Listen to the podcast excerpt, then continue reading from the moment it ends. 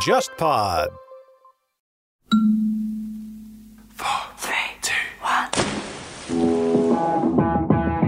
大家好，我是乐东，大家好，我是笑凯，欢迎来到海格力斯电台。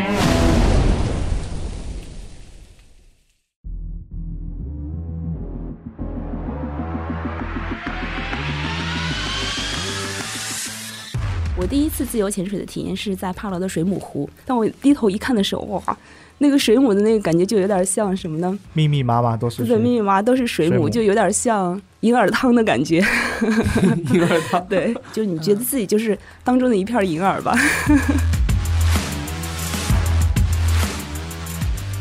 在一次包船出去潜水的过程当中，大概有几百只的海豚突然间游到我们这个区域来，但是那是野海豚，我们没有办法去下水跟他们一起去游。这个时候船长也特别识相，就带着整条船，然后跟那些野海豚一起游。然后那些野海豚它也特别喜欢跟人去互动，然后就跟我们一起去飞快的、疯狂的一起游，特别开心。我连着单刀了两个球，因为是在水曲比赛的时候嘛，水下三十秒加上你快速的去踢蹼，你的耗氧的量就会非常非常的大，所以我起来就觉得人是稍微有点不舒服，所以我就走到了救护站，我说能不能给我吸个氧气缓一缓。组委会就觉得可能还是从安全的角度出发，就不让我继续去参加余下的比赛了。欢迎大家来到海格力斯电台，我是吴乐东。今天我们迎来了两位水上运动达人，一位是刚刚破了全国自由潜记录的 Lisa，啊，大家好，我是 Lisa。我的本职呢是上海宁瑞电子科技有限公司的副总，我也是一位就是阿依达国际自由潜水教练。另外一位是杭州的水上运动的达人翘臀。Hello，大家好，我叫邵彤，来自杭州。呃，我是杭州海豹突击水下曲棍球俱乐部的创始人，也是前游泳运动员，爱好非常多的呃水上的项目。听说 Lisa 刚刚创造了一个自由潜的全国纪录，今天能跟各位听众分享一下吗？在十月份的时候，呃，我拿到了一项就是自由潜水的国家纪录，叫做阿依娜泳池自由潜水项目动态闭气双蹼项目的国家纪录，成绩呢是一百五十一米。嗯，就很多听众都知道自由潜，但是不太知道这个自由潜这个比赛方面的东西。嗯，Lisa 可以跟大家分享一下。之前认识的一个小伙伴叫百舸争流，他呢说他自己之前比赛的时候定了一个闹钟，然后提示他自己闭到两分钟的时候要出水，但是他没有听到这个闹钟，然后一直就游到了一百二十五米，对，那个时候觉得自己手都已经麻了，就赶快出水。然后就也因此而意外的获得了第二名。那当时我就在想说，哎，这个我的极限到底在哪里？为什么我从来从来都没有这种手麻的感觉？好奇自己的极限在哪里？对，就是想去一探究竟，到自己的上限究竟在哪里。所以呢，在过后十月份，上海也筹办了一次这个比赛，因为筹办的这些人基本上也都是我的朋友，然后我也是第一时间说，哎，我那我就报个名吧。这个比赛的状态之下，相对来讲安全方面会非常非常的，就是可以说是最安全的一种训练的方式。它会有一些医疗的这种救助，还有配备安全员、配备裁判，而且会有相关的视频录制。呃，还会有就是这个水下摄影师帮忙去拍一些比赛状态的照片。赛是蛮正规的，最后的成绩会记录。呃，它是非常正规的比赛，它这个比赛是由阿依达国际自由潜水组织呃申报之后，然后嗯才、呃可以举办的一个比赛。那自由潜水全球的话，大概有两个主要的这个组织去做这个比赛，一个是阿依达。一个是 CMAS。CMAS 我相信你 你应该是比较熟悉，跟游泳相关的这些都会管。所以这是阿阿依达是竞技自由潜水历史最长的一个组织，所以包括它会去记录一些世界纪录，每个国家的国家纪录。就在这样子一个情况之下，我参加了这个比赛。我们像看奥运会的话，游泳比赛在水面上的，我们要换气，然后自由潜是在水底下的。呃，对，自由潜是在水水里面的，对的，它是一口气的一个游进的一个距离，所以我当时就是以探索自己的这个极限时候的状态为目标，然后去参加这个比赛，因为要帮后面比赛的这个小伙伴去做 coach，就是做教练，就是帮他们去喊出水之后的那个那个我们叫三部曲。那然后我就在之前申报成绩的时候报了一个最小的成绩，这样子就可以排在最前面。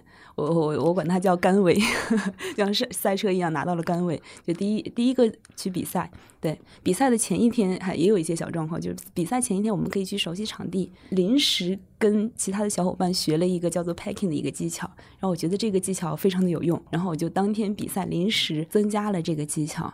对 packing 是指对，packing 是指什么呢？这我举个简单的例子啊，比如说我正常的肺活量是四千，啊，我在吸饱气之后，我再通过一些方式再往我的肺里面再挤一些气进去，可能这个是额外的对气，这个我们之前有段时间比赛前也专门练这个，就他把你的肺跟横膈膜、丹田都打通对。，它它也是一种就是肺部拉伸的一对对个方式。对对对，那基本上可以增加个三百毫升上下吧，对，啊就是自己觉得好像是增加了这一些，然后就特别的有信心那天比赛，就临时调了配重。当我达到我自己过去的最大成绩的时候，我们叫做 PB personal best，我就一一直在看，哎，自己这个状态怎么样？是不是快晕了？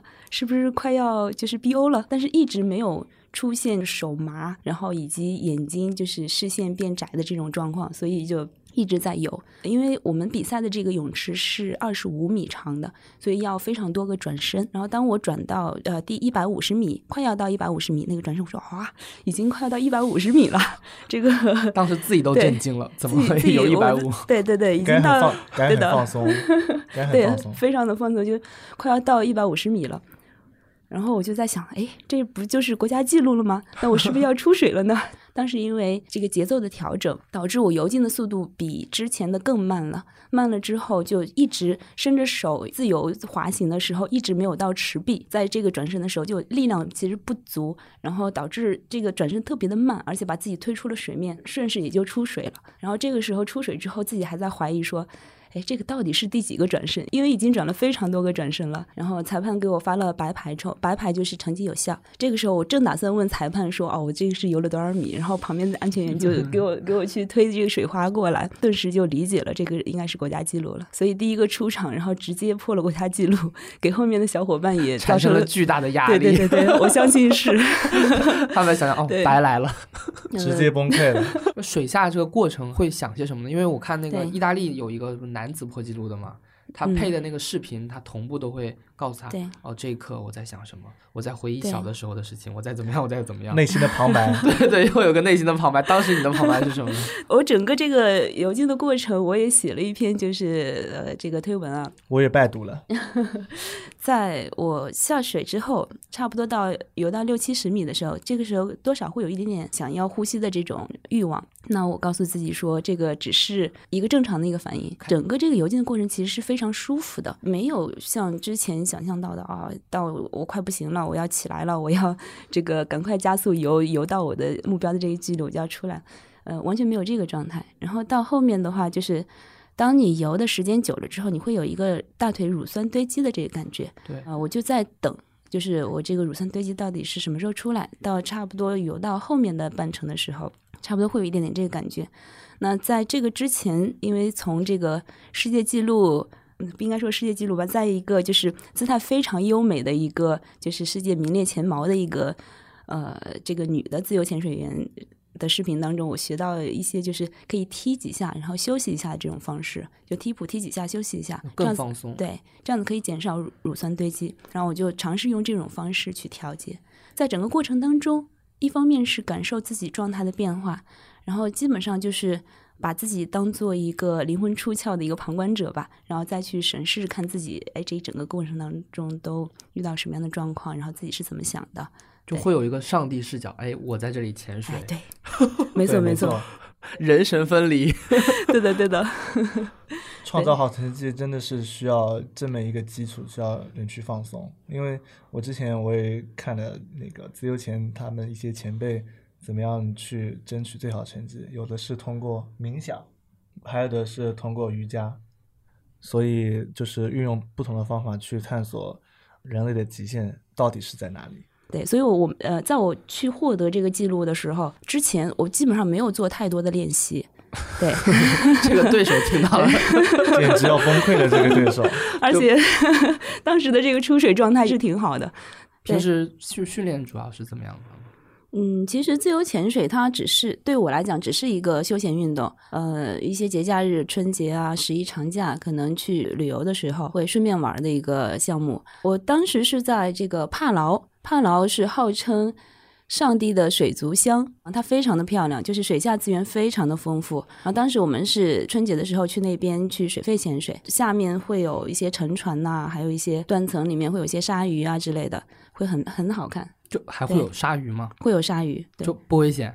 嗯，嗯对，这个这个也是不潜水的人的一个误解，就是其实大白鲨呃所有的这种大型的动物，它其实不会主动攻击人类。为什么会觉得鲨鱼会咬人这件事儿，其实基本上是被美国的这个电影，所误导的还是影对的视作品渲染比较多一点。没错，我昨天晚上看了一个冲浪的一个电影，就是那小女孩手被鲨鱼给咬了。对这个电影我也看过，因为一八年我开始玩冲浪的时候，嗯，就找了所有的冲浪电影都都去看了。对，这个我印象非常的深刻。正好我的那个教练，他也跟这个女孩特别熟。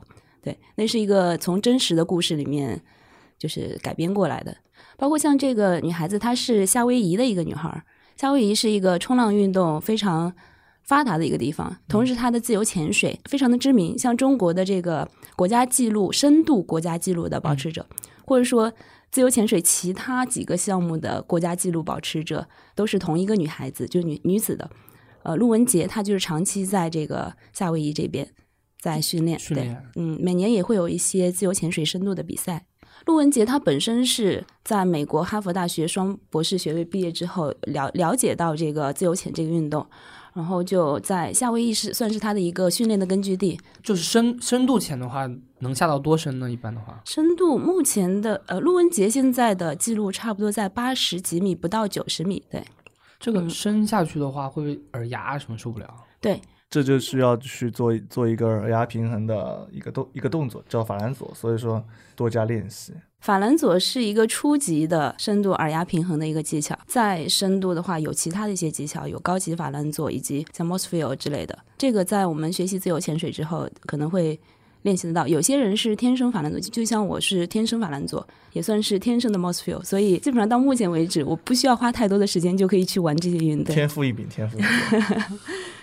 Lisa，你怎么会想着去当时去玩这些运动呢？在水里面会让人会有一种非常放松的状态，因为日常我们是会对抗地心的那种引力，然后你会你做什么事情时间久了之后你会累，但是在海里面它本身的浮力非常大，当你自由潜水的时候，你不需要有任何的束缚，有一双蹼，你会飘在海面上，被海洋环抱的这种感觉。自由潜水就是让你成为海洋的一部分。我第一次自由潜水的体验是在帕劳的水母湖，然后里面是很多水母，对，非常多的水母。那个时候我又不太会游泳，然后穿着一双脚蹼跳下去之后，然后朋友说，我问他说什么时候能看到水母，他说你现在就往下看。当我低头一看的时候，哇，那个水母的那个感觉就有点像什么呢？密密麻麻都是对，水母。密密麻麻都是水母，水母就有点像银耳汤的感觉。银耳汤所以，然后就朋友带着我下去，通过自由潜的方式下去，就你觉得自己就是当中的一片银耳吧。那像像翘臀这样，如果有游泳经历的话，是不是学自由潜参与这种运动起来会比一般的人要轻松一些呢？我觉得是这样的，就是，嗯，我们可以在踢普这个环节，我们可以直接忽略，因为我们的打打腿效率会非常高。我们着重要去学的就是怎么样去做耳压平衡。最初级的耳压平衡当然很简单，大家都会做，是我们数值状况下，我们只要按着鼻子吸一口气，然后往外鼓就 OK 了。但是你去自由潜的话，你是需要。头垂直向下的，所以这个时候可能很多时候要去练习一下所谓法兰佐的这个耳压平衡的这个环节。Lisa 她说她是天生法兰佐，但是有的朋友他们就是天生的耳道狭窄，所以很难去做出这个那个法兰佐。对于其实生理构造本身条件就是有要求的，不是所有的人都能玩这个运动的。大部分的朋友都可以玩，根据记载的话，基本上百分之九十九的人是可以通过后天的练习把这个能力恢复出来的。这个是人类的一个本能吧，应该说。法兰佐它是一个耳压平衡的技巧，呃，会有这样子一种体验，就当我们坐飞机的时候。啊，对，我们在飞机降落的时候，有一些小朋友他可能会觉得耳朵疼，然后就会对叫。对对这个时候，其实有经验的人就会告诉他说啊，你做一个擤鼻涕的那个动作，这个时候耳咽管它就会被气充满，就会平衡掉那个耳压。这种是我们通常所说的这种罚式。比如说横着的时候，你是可以做出罚式，但是头朝下的时候，就需要更加高效的这种方式去做这个耳压平衡。二战时候的空军，为了因为他们要做这个类似于啊军队的训练，对对对他们对对对他们在那个救救生训，练，对你，在水里有水压，在空气当中也有，那个航空里面它也会有没错，没错，它是主要是飞机会做类似于离心运动一样的，那么它就会需要去平衡这个耳压。有一个人就非常聪明发发明了这个方法，后来就被法兰佐老爷利用到了自由潜水当中。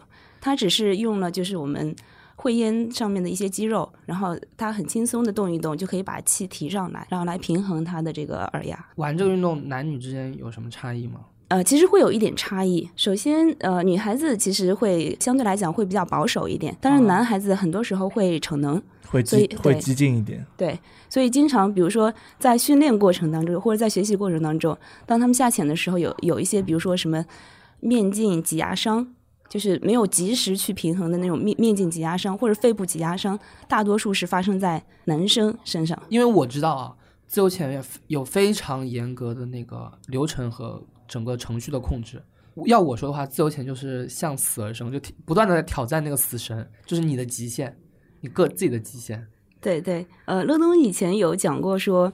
呃，人活得好好的，为什么要假装死人？我本人也是这个自阿迪达自由潜水教练以及呃国际裁判这一点上面，我多少有一点发言权吧。那刚刚讲到这个受伤，呃，如果说你不遵循这个呃一些原则的话，你要强硬的去突破自己的这个极限，去挑战极限的话，就有可能会受伤。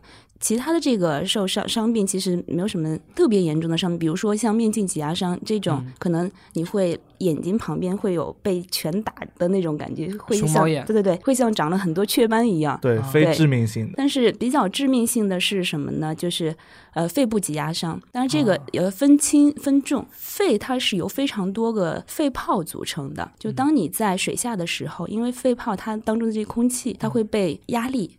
嗯就挤压。那么你可以想象，就是当我们吹一个气球，你吹的气过多的时候，气球会爆掉；但是一个已经吹好的气球，你用力去挤压它，它也会爆掉。对对对，所以肺部挤压伤基本上就是被过度挤压之后的这个受伤的一个情况。它会它的表现是什么？其实肺其实不太会有疼痛的感觉。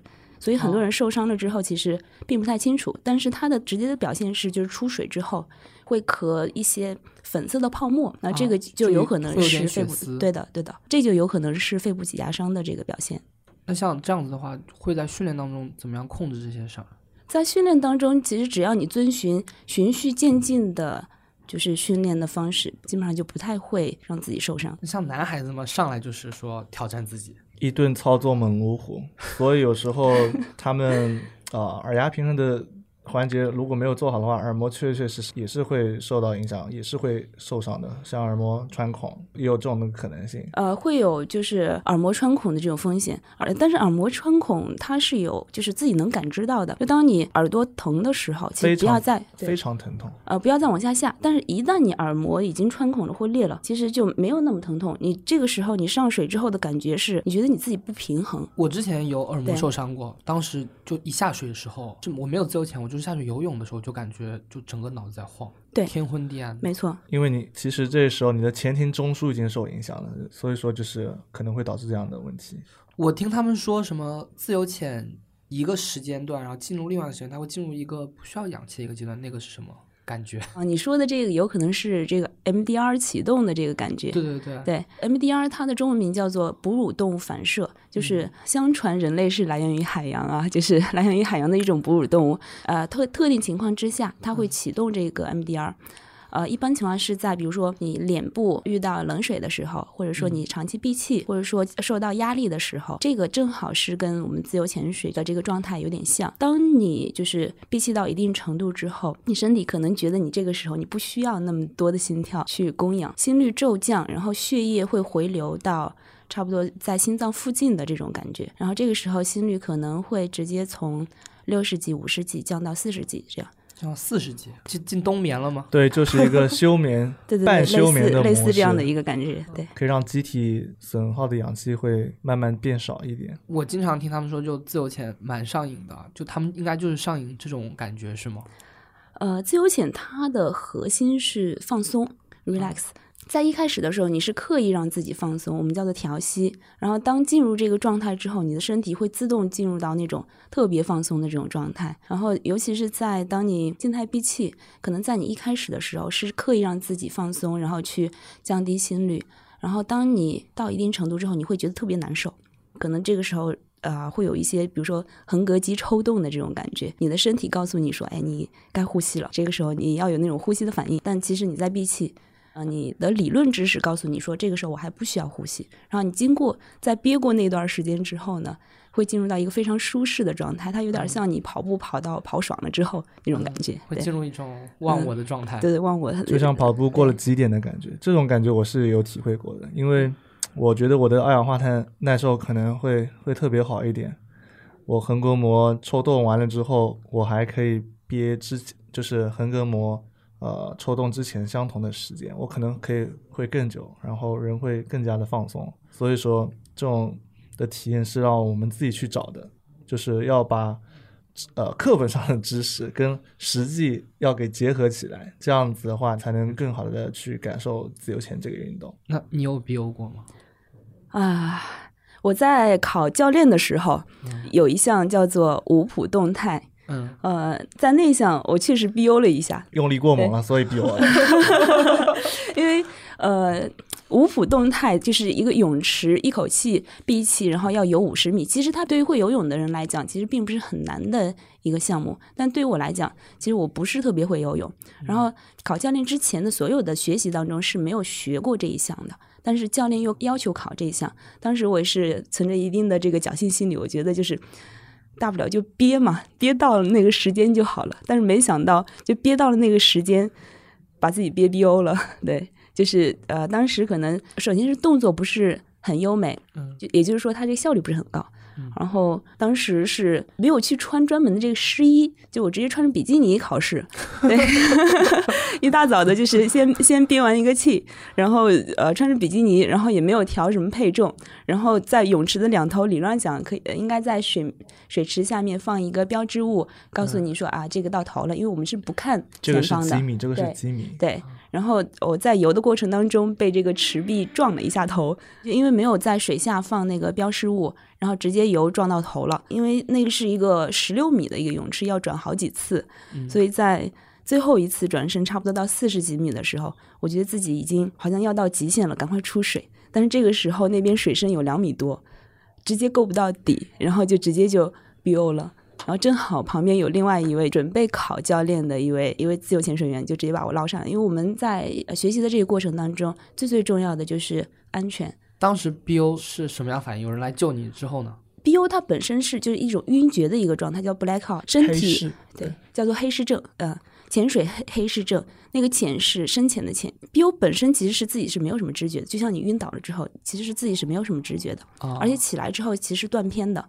就你不知道刚才发生的救援的那一幕啊，就在水下面就完全就倒掉了。对，那那你怎么自救呢？就呃，BO 是没有办法自救，自己已经没有意识了。而且 BO 之后，各种人有不同的反应，有的人只是睡过去，有的人就是感觉上是还有意识的，然后起来之后你拍他一下，他有反应了。有的人就是反应是很平静的，但是有的人就会在那边张牙舞爪的在乱叫，然后。然后表情很夸张，动肢体语言很夸张。BO 就是人类的极限，对吗？BO 是人类的身体告诉自己这个状态，我认为你已经到极限了，你可以关机了。待机模式，对，就自动关机状态。啊，呃，为什么会每个人的这个状态不一样？就是他的这个身体给到这个信号可能不太一样。他是会先关闭掉你的一些不重要的器官，比如说你的这个听觉是不重要的，所以你一开始可能就先听不到了。然后嗅觉是很不重要的，然后可能你这个时候会闻到一种叫做铁锈的味道，或者有一些血腥的味道。就是在 BO 之前，然后嗯，你的视觉也没有那么重要，然后它会关闭你的视觉，这个时候会出现那种隧道视觉，就是眼睛的这个视视觉范围会越来越窄，然后最终到黑。所以有些人在这个时候，他的脑子里会出现变黑了之后会出现什么小时候的状态、家里的状态，很舒服的那种状态那，跟催对眠一样。呃，有点像，对。嗯但是这个直接再接下来就是整体关机，就是不呼吸的这种状态，就是呼吸器官会关闭。嗯这个时候只需要呃在极短的这个时间之内，只要重新你可以呼吸到这个空气，你就可以就恢复过来。当时如果没有人嗯来救的话，可能就 拜拜了。对，没错，就如果说没有人来救的话，接下来在水下的话，一般情况会溺水。关机到一定状态会重新去呼吸，那这个时候就很容易在溺水的这个状态。当时就 BO 之后恢复回来嗯，那下感觉怎么样？我觉得我呛水了，这个时候我不知道我 BO 了。发我就发生了什么都不知道。我反完全不知道。然后我的师傅呢也没有告诉我，然后救我的那个人呢可能也很内向，不好意思跟我讲。然后我还跟我室友讲说啊，我刚刚呛水了。然后后来啊、再跟他们讲起来，才知道当时我是 BO 了。翘臀有遇到过这种危险吗？我从来没有遇到过，我还是没有这么拼。可能我单位时间会每次下潜会比一般人长一点。我觉得可能时间已经够，就差不多了。我不会特别激进，说一定要憋到自己已经控制不住的情况。上次不是比赛的时候那个叫救护车吗？哦，这个是这样子的，这个这个话是我连着单刀了两个球，因为是在水曲比赛的时候嘛，对，可能有三十秒多，你们可能不会觉得三十秒算什么，但是水下三十秒加上你快速的去踢扑，你的耗氧的量就会非常非常的大，而且我每次只是仅仅换一口气而已，然后再次下潜，所以我起来就觉得人是稍微有点不舒服，但是那个时候意识还是清醒的，所以我就非常主动的去走到了救护站，我说能不能给我吸个氧气缓一缓？完了之后，组委会就觉得可能还是从安全的角度出发，就不让我继续去参加余下的比赛，所以我觉得也也是比较遗憾的。但是所有东西回到最终还是安全最重要。从程序上来说，我们还是会有前半把你捞上来，这样子的话，就我们就可以安全救援。因为我们潜水，我们在教学的时候传达的理念，首先就是安全第一。你去潜水不可能是一个人去的，首先一定要是两个人结伴去，这样子的话才能把这个安全做好。自由潜水里面有非常重要，也是你必须要去遵守的一个原则，叫做 never dive alone，就是绝不独自潜水，必须有一个潜伴，而且是在你和潜伴的共同能力范围之内去潜水。就比如说今天我有，比如说四十多米的一个能力，然后你可能只有十来米的一个能力，那我们两个人都只会在十来米，而且都是在两个人的状态都还可以的情况之下才潜水。比如说我说，哎，我累了，那你也不可以再继续潜了，就完全可以保证在训练时候的这个安全。所以他们那个一般来说遇到危险的，他都是一个人去。有一些他是真的就自己一个人跑去，就比如说像南方有一些三亚，或者说呃广东这边有一些人可能就自己深夜里面跑去啊啊去打鱼，可能这种就真的是纯粹的这种独潜。那还有一些，比如说就是呃朋友累了上船了，然后我觉得哎下面这个大东西我刚刚看的好不容易等到了，我觉得自己体力还可以，但是这个去追鱼对吗？就去追鱼有可能。追鱼的话，对自由潜就那么着迷吗？因为很多人就是就花钱要去追大蓝鲸鱼啊，追什么那个鱼的风暴、鱼旋风。嗯，就风暴就是很多鱼在一块儿，就跟风暴的样子一样，就还是比较震撼的。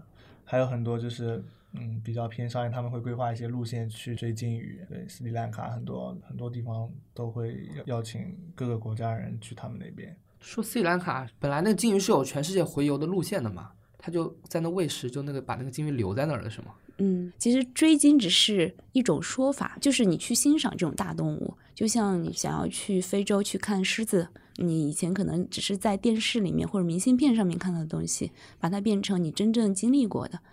所以对于我来讲，我特别喜欢的一个海洋动物叫抹香鲸。对啊，，在我的这个人生类似里面，我就希望说哪一天我可以去做这样子一个计划，去看一看抹香鲸它们睡觉的地方。有这么大的啊哺乳动物在我们面前，也就显得我们自己多么的渺小。没错，自由潜这个运动现在在城市里面还是蛮蛮蛮流行的。对的。Lisa 是什么时候开始的玩的呢？玩潜水的话，是一三年就开始玩潜水了。自由潜跟潜水有什么不一样吗？呃，一三年开始玩的叫做水肺潜水，就是那种带空气瓶下去的。然后自由潜呢？自由潜的话，就是不用带气瓶，基本上呃浮潜三宝：面镜、脚蹼和呼吸管就可以玩了。那像 Lisa，你平时工作其实下完班之后还有这个精力去运动吗？嗯，自由潜水它和其他运动不太一样，其他运动它可能会让你心率非常的高，会消耗比较大。但是自由潜水它本身是一个极其放松的一个运动，所以它跟这个比较紧张的这个工作是一种平衡。啊，对，其实日常工作虽然安排比较满，但因为我自己创业，所以其实做的很多事情基本上都是按照自己的这个意愿来去安排和计划的。嗯所以呃，很多人都说呃叫做什么工作为了赚钱，然后运动为了快乐。呃，我我可能是相反的，就是工作为了快乐，然后运动为了这个生活。平时在上海或者说在我们城市里面，怎么去训练这个自由潜呢？在上海，其实我们日常组织了很多的这种啊、泳池的训练，嗯它没有办法去训练你的耳压，但是它可以训练一些踢捕的技巧，比如说你闭气的这个时长，包括你踢捕的时候的这种我们叫做二氧化碳耐受的这个能力，嗯这都是可以通过泳池训练去获得的。日常在上海的很少有人是全职去做这个事儿的，所以基本上都是在周一到周五的晚上下班之后，然后在不同区域的这个小伙伴会有组织这样子的这个泳池的训练。像在静安体育中心，呃我们有包一根泳道，然后像在静安的可耐博，呃，健身房结束营业之后，然后去包场进行训练。就十点钟之后。对对，呃，包括我自己比赛的那一次也是，呃，应该是全球最晚的这个泳池比赛吧，是十点到晚上十点到呃十二点钟的一个比赛。第二天影响上班吗？嗯，第二天是礼拜天呀。对，其实呃多少会有一点影响。嗯，对，因为毕竟我们就是训练完了之后，大家还会一起去吃夜宵嘛，基本上就会对三四点。对对，但是其实是很开心的一件事儿。其实本身都是各行各业的一些人，而且基本上能有这个闲情逸致去玩儿这个自由潜的，基本上都是有一些思想的人，应该说，对都有些相似，其实。对对，有一些共同语言。然后一起训练，它本身是一个运动嘛。训练完之后，多巴胺一分泌，然后大家都很开心，然后一起去撸个串儿之类的，就就是一个很好的业余生活。我了解到你，你还是花蛮多时间，就是日常有很多时间是在游泳馆的。呃，没错，因为我其实呃会热爱非常多的运动，嗯呃，以前是基本上把所有的这个工作先安排好。然后在剩下的时间再去做自己可能啊、呃、其他一些事情，但是我们我把那些事情全都归为业余爱好，像比如水下曲棍球啊，或者说是一些冲浪啊，或者说是自由潜水这种类型的。那么年龄慢慢大了之后，会觉得就是你必须要通过一些运动的方式，每周会固定的一两次的水下曲棍球，嗯以及如果有长假的话，可能会去自驾或者。去玩很多其他的一些爬山呐、啊，对，还有冲浪啊这些运动，对。当然，人生 list 里面还有很多像跳伞啊、滑翔伞这些，也是呃认为自己在最近几年一定要去玩的东西。对，运动达人参加不止一项运动，好像也是蛮在这个圈子里面是很普遍的，是吗？对对对，是的，是的嗯，运动的斜杠青年。我的愿望也是这样，我觉得我要掌握很多技能，自己要上天入地无所不能。对，要学很 极多。道者。对，你要你要去很高的地方，也要去很深的地方，这样子才觉得不枉你来人间走一趟。你你可以多维度的去了解你生存的这个星球，呃，活着就是折腾，活着折腾。没错。就就是自由潜是一个很好的一个带你看世界的一个很好的方式。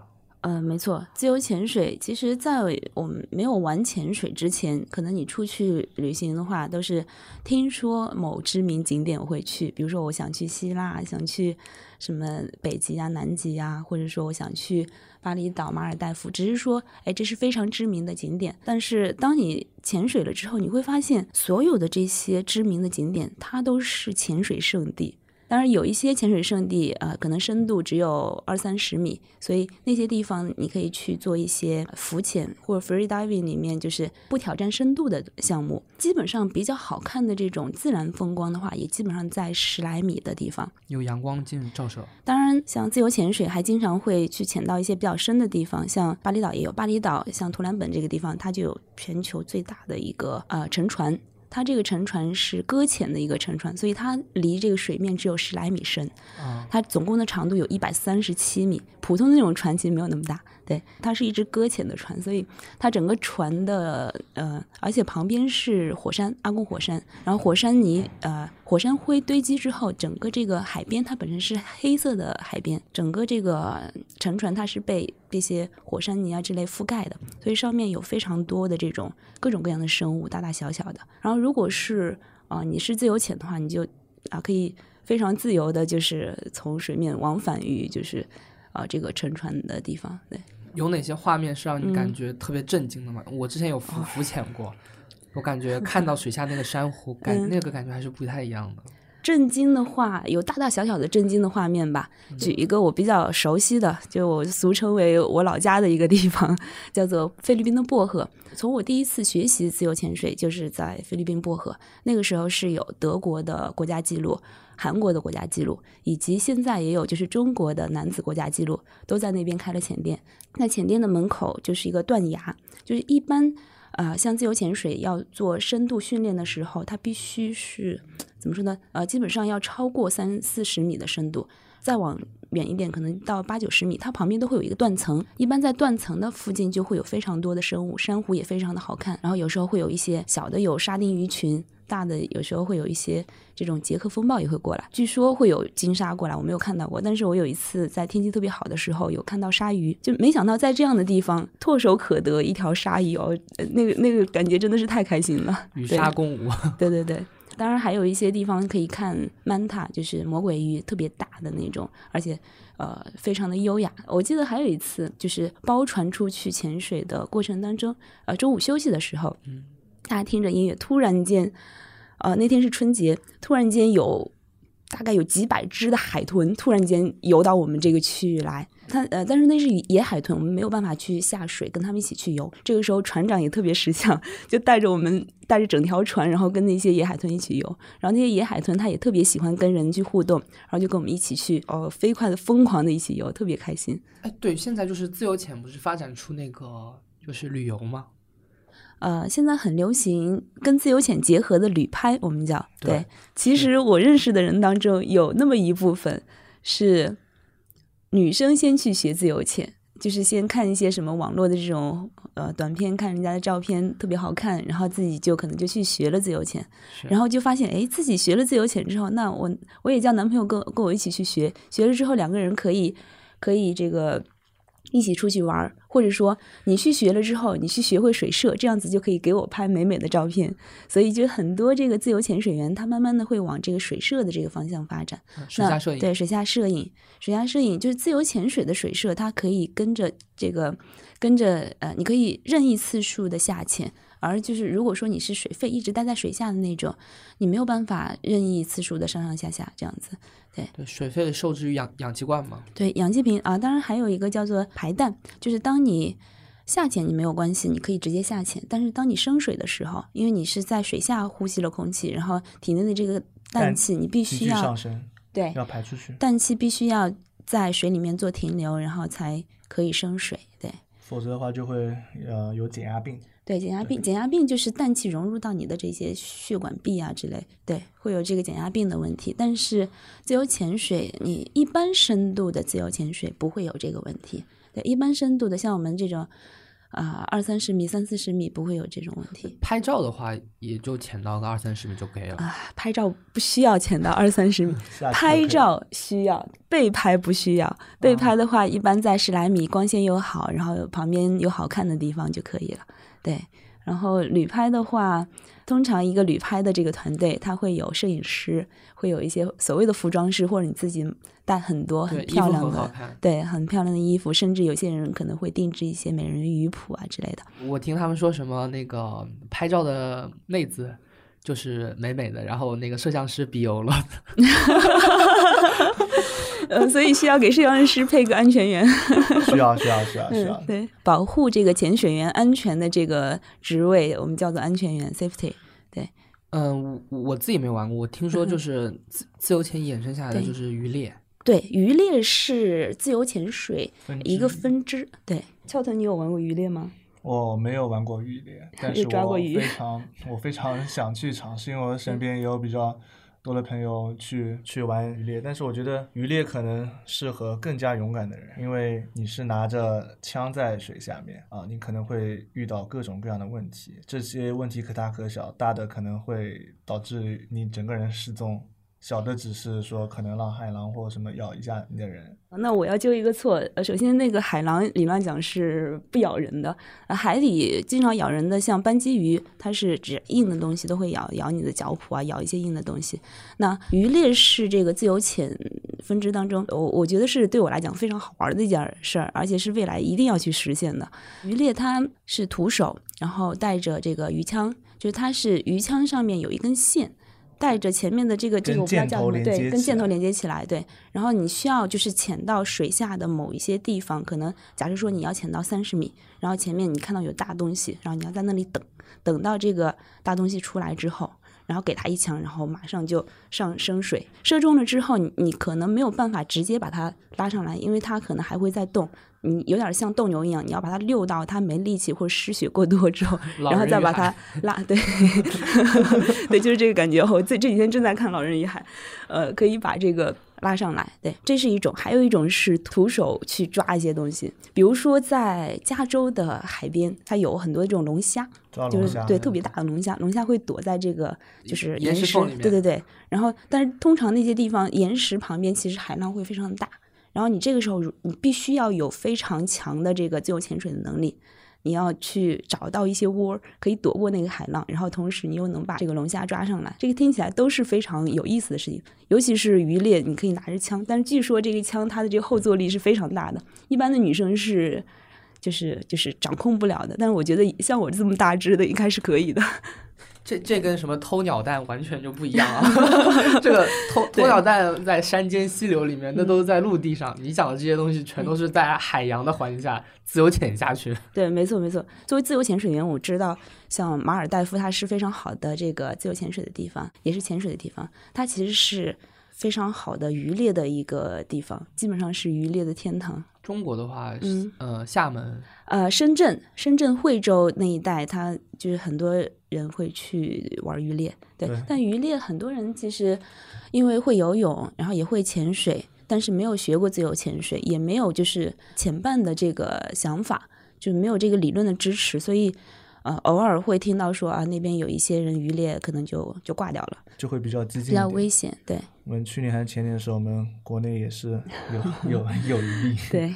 就是通常呃，如果你遵守了这个前半原则的话，基本上不要超过自己的极限，基本上呃不会有什么安全的问题。呃，如果想要玩这个运动，最好还是要学习一下基础的这些知识，然后遵循这个原则，能够更加更加安全的去玩。安全的自由潜需要哪些装备呢？啊，安全的自由潜水，首先就是像我刚刚讲到的，就是我 BO 的那一次是就没有穿湿衣，嗯嗯，对，没有穿湿衣。呃，湿衣首先它是一个很好的一个保温的一个。个一个东西，你在水里面，你可能不会觉得冷，但是你长时间待在水里，你会失温。而湿衣它是用一种发泡橡胶的这种材料做的，它跟皮肤会非常贴紧，尤其是当你下潜的时候，它是有松紧的，所以它可以很好的去保温。然后在不一样温度的这个。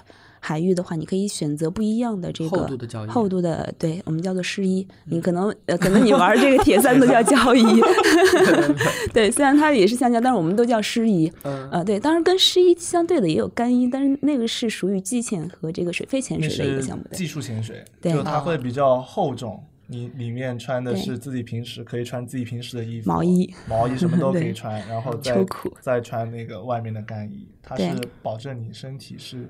在干燥的情况下去潜水，技术潜水比休闲潜水要更加规范、更加严谨，因为他们可能会去一些地方去做一些科考，对，呃，会呃做一些穿越，比如说洞潜，还有穿越船，对，他们绘制一些水下地图，有有更多的科考的这个意义存在，对。对，其实就环境越复杂，对于装备要求越越高，然后都装备越多，对。就像可能最近两年特别流行的旅拍的一个项目啊，叫做冰潜。然后就有人就专门定制了九毫米的湿衣，就像我们穿了羽绒服一样，在海里面，就是整个画面相对来讲还是比较震惊的。就在在冰下凿一个洞，然后潜水，对，上不来怎么办？